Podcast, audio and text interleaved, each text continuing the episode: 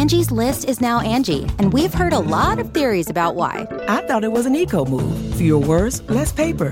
No, it was so you could say it faster. No, it's to be more iconic. Must be a tech thing. But those aren't quite right. It's because now you can compare upfront prices, book a service instantly, and even get your project handled from start to finish. Sounds easy.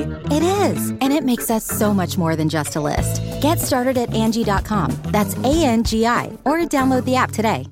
Easy beef chow fun.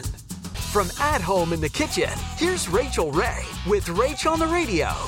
Make your own takeout. Okay, chow fun just means wide noodles. So tonight's chow fun is very simple. The thing that takes the longest is marinating the meat. Flank steak, 30 to 60 minutes with soy sauce. After we brown the meat, we're going to add some bok choy, scallions, some watercress, and some bean sprouts.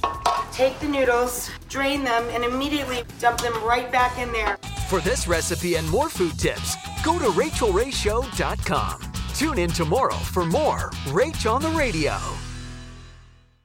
Catch every episode of 60 Minutes, America's most watched news magazine show, as a podcast. Hear in depth investigations across politics, news, and entertainment on your schedule. Listen to 60 Minutes ad free on Wondery Plus.